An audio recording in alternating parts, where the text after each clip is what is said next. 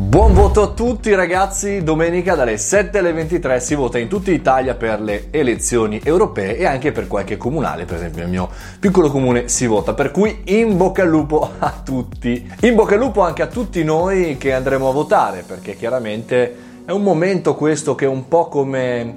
le nazionali, i campionati del mondo, le finali sportive, insomma è il momento in cui al bar, in ufficio, alla macchinetta del caffè, appunto, si parla anche di questo perché è un argomento nazional popolare, o meglio, europeo popolare. Possiamo parlare con chiunque di questo argomento. Ebbene,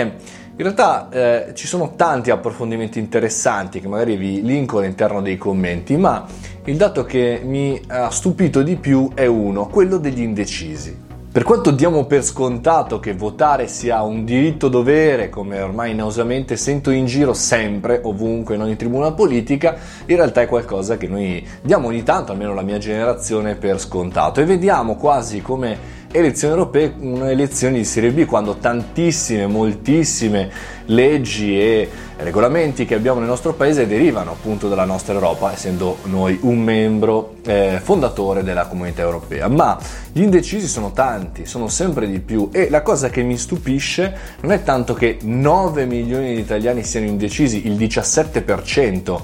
eh, dei votanti, ma che in realtà lo siano anche fino all'ultimo. Quindi questo dato, 9 milioni, è riferito all'inizio di maggio, ma nell'ultima settimana non cambia molto. Non tan- le ultime persone, diciamo le, la maggior parte delle persone degli indecisi vota scegliendo il proprio candidato, il proprio schieramento gli ultimi giorni, l'ultima settimana. E questo è pazzesco se ci pensate bene, perché magari se dobbiamo acquistare un computer, un Mac o un PC, un iPhone un Android, eh, no, a Huawei in questo periodo meglio di no. Insomma, ci impieghiamo non so quanti mesi, leggiamo un sacco di recensioni, eh, andiamo a vedere ogni singolo cosa, oppure però pensate al mondo del business delle vacanze. Eh, le persone magari lo prenotano con sei mesi di anticipo, guardano miliardi di recensioni, sono attive sui social media, vanno a spaccare il capello per quel servizio, quella cosa in più e invece sulle cose che sono più importanti, quello cui dovrebbe essere eh, il regolamento iniziale, la legge, quello che ci tocca veramente tutti al più vicino, all'ultimo secondo, all'ultimo giorno, ascoltando magari la provocazione più allettante che ci viene venduta dai politici. Invece sarebbe più umano, più conveniente, oppure più logico, come direbbe il mio amico Spock, ehm, capire e ragionare molto prima. Il dato recuperato, e questo ve lo metto chiaramente nella fonte, nei commenti, eh, degli indecisi riguarda un target per lo più femminile eh, con un'età superiore ai 35 anni. Poi ci sono dentro all'interno dell'articolo tutta una serie di target, di micro target, indicazioni, vi dicendo che chiaramente eh, sono eh, sondaggi ma sono interessanti da capire il perché alcune situazioni avvengono in, in determinate fasce di pubblico, ma il buon dato, il dato positivo è che pochi giovani pensano all'astensione. Eh, questo perché forse, non, non parlo quelli della mia generazione, ma quelli un po' più giovani, hanno le idee più chiare, più, più, sicure perché magari hanno visto dei cambiamenti, invece noi un po' li abbiamo subiti, un po' noi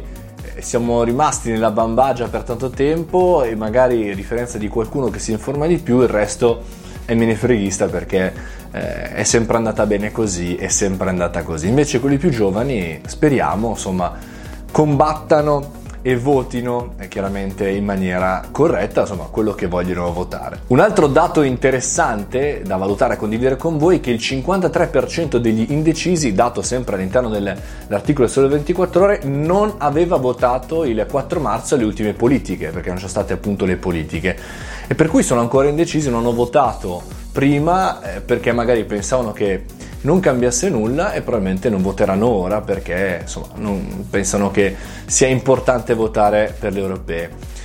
Io credo personalmente che le elezioni europee siano molto più importanti delle politiche, almeno per quello che è il nostro panorama nazionale, dove decidiamo sempre meno e sempre meno decideremo, appunto perché abbiamo deciso di puntare verso un'Europa sempre più convinta. Certo c'è tanto da fare, la fiscalità unificata, il mercato unico, eccetera, eccetera, eccetera, e discorsi che non faremo magari non qui, però ehm, diciamo così, l'indicazione è quella di andarci comunque, che votiate per un partito o per l'altro, oppure diate le preferenze oppure no, oppure che votiate scheda bianca o, o tricolore o blu o quella che volete. Mi raccomando, andate, discutetene, chiacchierando e informandosi è la soluzione migliore anche e soprattutto per protestare.